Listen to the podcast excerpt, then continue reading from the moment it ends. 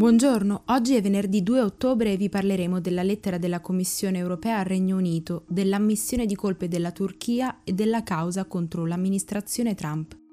Questa è la nostra visione del mondo in 4 minuti. La Presidente della Commissione europea, Ursula von der Leyen, ha annunciato di aver aperto una procedura di infrazione nei confronti del Regno Unito per la legge sul mercato interno, approvata dalla Camera dei Comuni mercoledì scorso. Da tempo la proposta è oggetto di discussione perché viola alcune parti dell'accordo siglato tra Londra e Bruxelles che regola i rapporti tra le due dopo la Brexit.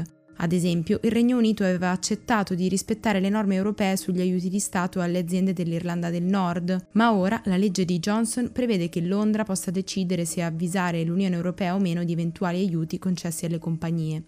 Von der Leyen, che a inizio settembre si era detta molto preoccupata delle intenzioni del governo britannico, aveva dato al Regno Unito un mese di tempo per rivedere i punti più critici della legge, ovvero quelli che violerebbero il patto e le leggi internazionali.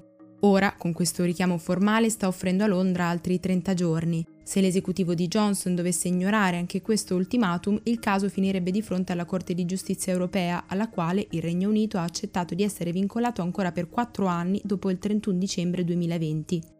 Oggi si incontreranno i negoziatori delle due parti, ma secondo il Guardian l'esito più probabile di tutta questa vicenda è che l'Unione Europea dia al Regno Unito due opzioni, dimenticare la legge o uscire senza accordo.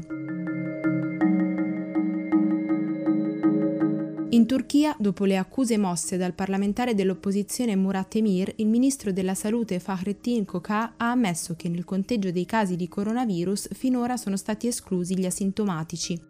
La diffusione del virus nel paese è stata quindi ampiamente sottostimata, come aveva denunciato Emir, che aveva parlato di numeri anche 20 volte maggiori. Intanto il generale britannico Nick Carter ha accusato la Russia e la Cina di voler destabilizzare i governi occidentali diffondendo disinformazione sui vaccini contro il coronavirus. L'esercito del Regno Unito da cinque anni conduce ricerche sulla guerra informatica dei leader autoritari. In Italia invece Giuseppe Conte si è detto pronto a proporre alle Camere l'estensione dello stato di emergenza fino al 31 gennaio del 2021. Attualmente la scadenza dei poteri straordinari è prevista per il 15 di ottobre. Quest'estate la proroga dello stato di emergenza ha fatto sollevare diverse polemiche tra i banchi dell'opposizione e per questo la maggioranza ha inserito nel decreto Covid un emendamento che prevede che il governo illustri alle Camere il contenuto dei DPCM, preventivamente o comunque entro 15 giorni. Infine, la disoccupazione nei 19 paesi dell'Eurozona è salita per il quinto mese consecutivo, passando dal 7,9% di agosto all'8,1% di settembre. Attualmente sono più di 13 milioni le persone senza un'occupazione nell'area, ma gli economisti prevedono un ulteriore peggioramento della situazione.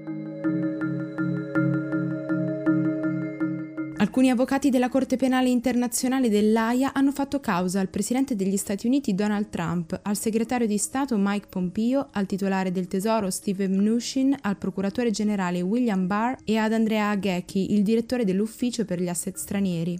L'oggetto del contenzioso è un ordine esecutivo emanato a giugno che minacciava gravi conseguenze per chiunque avesse collaborato a indagini dell'ICC contro personale statunitense non concordate con la Casa Bianca.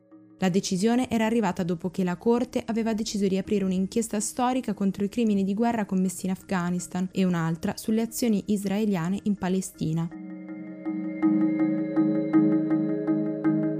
Per oggi è tutto, dalla redazione di The Vision a domani.